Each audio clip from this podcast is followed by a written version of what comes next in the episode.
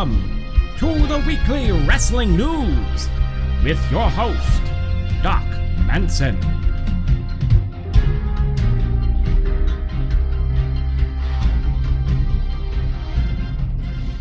Greetings and salutations, Internet. My name is Doc Manson, and this is the fake wrestling news. In our top segment this week, we speak with WWE Vice President Triple H regarding the success of the Cruiserweight Classic and the company's plans to expand the classic brand of tournaments on the WWE network.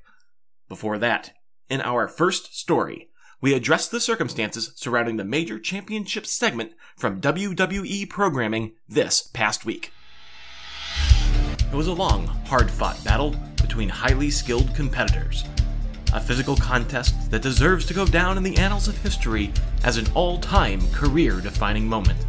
And yet, it is a match that will instead be remembered for the outside interference in its final moments.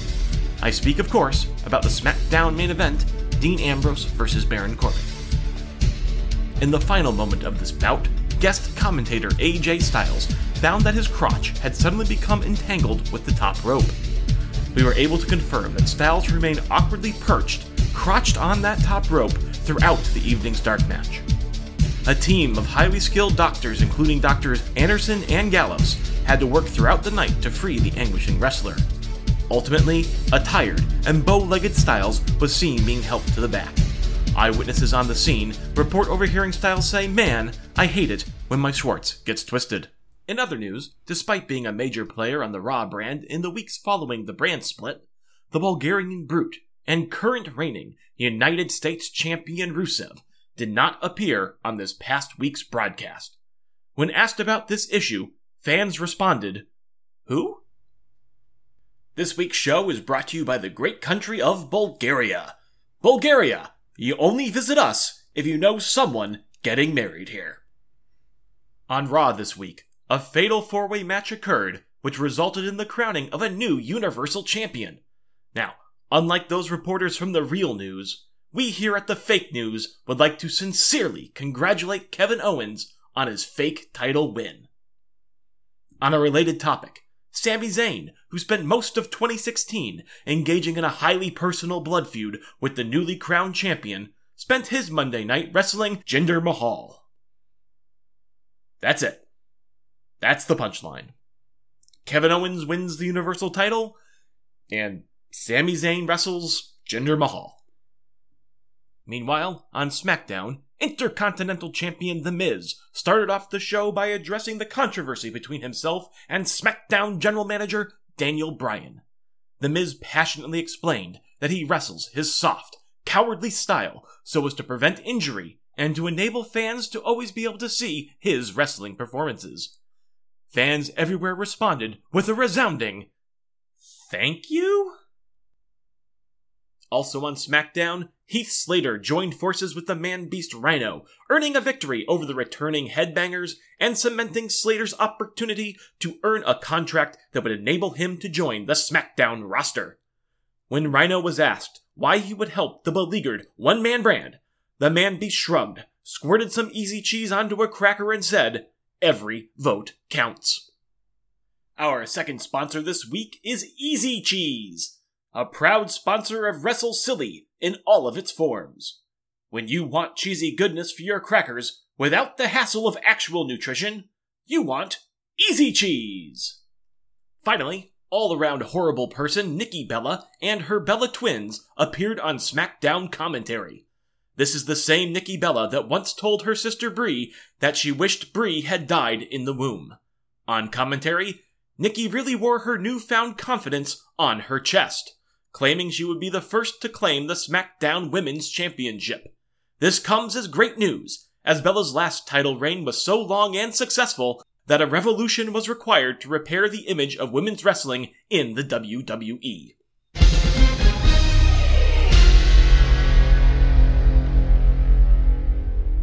And now for our top story. The Cruiserweight Classic has proved to be a great success for the WWE, and rumors are that the company is heavily considering organizing additional tournaments for other groups. Frontrunners include a women's or tag team tournament. We managed to get a word with the WWE's Executive Vice President of Talent, live events, and creative Paul Levesque, better known by his on screen character's name, Triple H. Let's go now to the interview footage. H, it is so good to have you in the studio. Can you comment on the success of the Cruiserweight Classic? Well, uh, it's been a really great opportunity uh, for myself and the WWE. Uh, bringing in all of these young uh, competitors has really given me the opportunity to get over uh, in ways I would never would have been able to otherwise. Uh. I see. Uh, but what about the cruiserweight competitors? What has the Cruiserweight Classic done for their careers?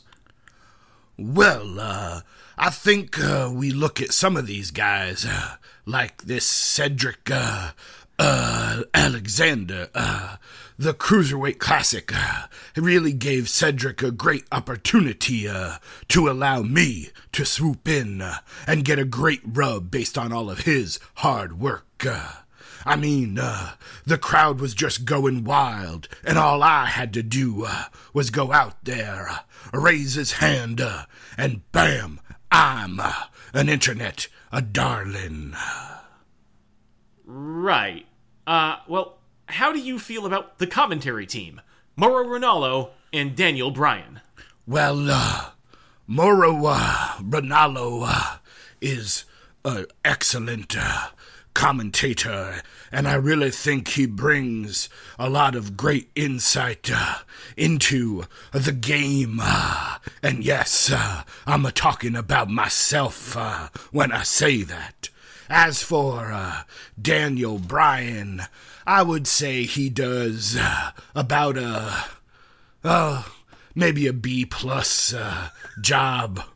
Except I'm very upset because last week uh, Daniel Bryan went out and gave uh, the Brian Kendrick uh, a hug, and I told him uh, that's my job.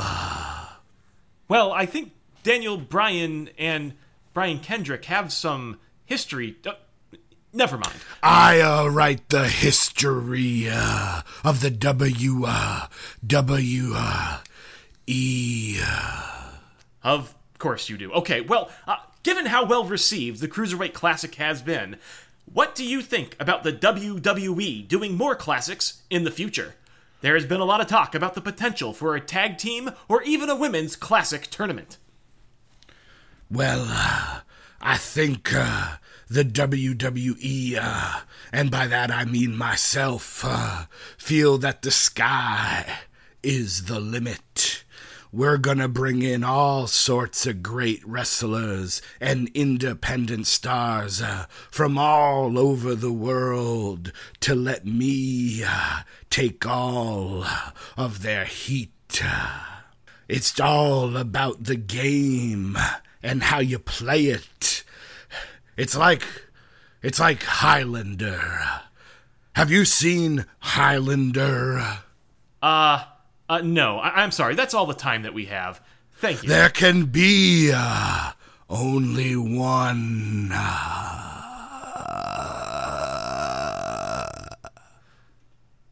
Big thank you to Triple H for joining us here in the studio for that interview. Our final sponsor for this week is the favorite vegetable of Braun Strowman and Nia Jax squash. Thank you, ladies and gentlemen, for joining us here on this first ever edition of the Weekly Wrestling News. This is Doc Manson, signing off. Episode 1 of the Weekly Wrestling News was written and produced by me, Doc Manson. Special thanks to DC Matthews for his contributions as well.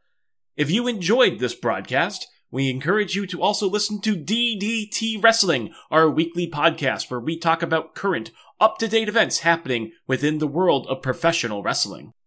DDT Wrestling can be found on iTunes or your podcast directory of choice. DC Matthews and myself also host a private earful on the New Age Insiders Network. I would encourage you to listen to this show as well as all the fine podcasts on the NAI network. Finally, please visit ProWrestlingTees.com forward slash New Age Insiders to see and buy the DDT Wrestling t shirt. Connect with DC Matthews and myself on Twitter at DC Matthews NAI and at Doc Manson. Until next time, this has been the Fake Wrestling News.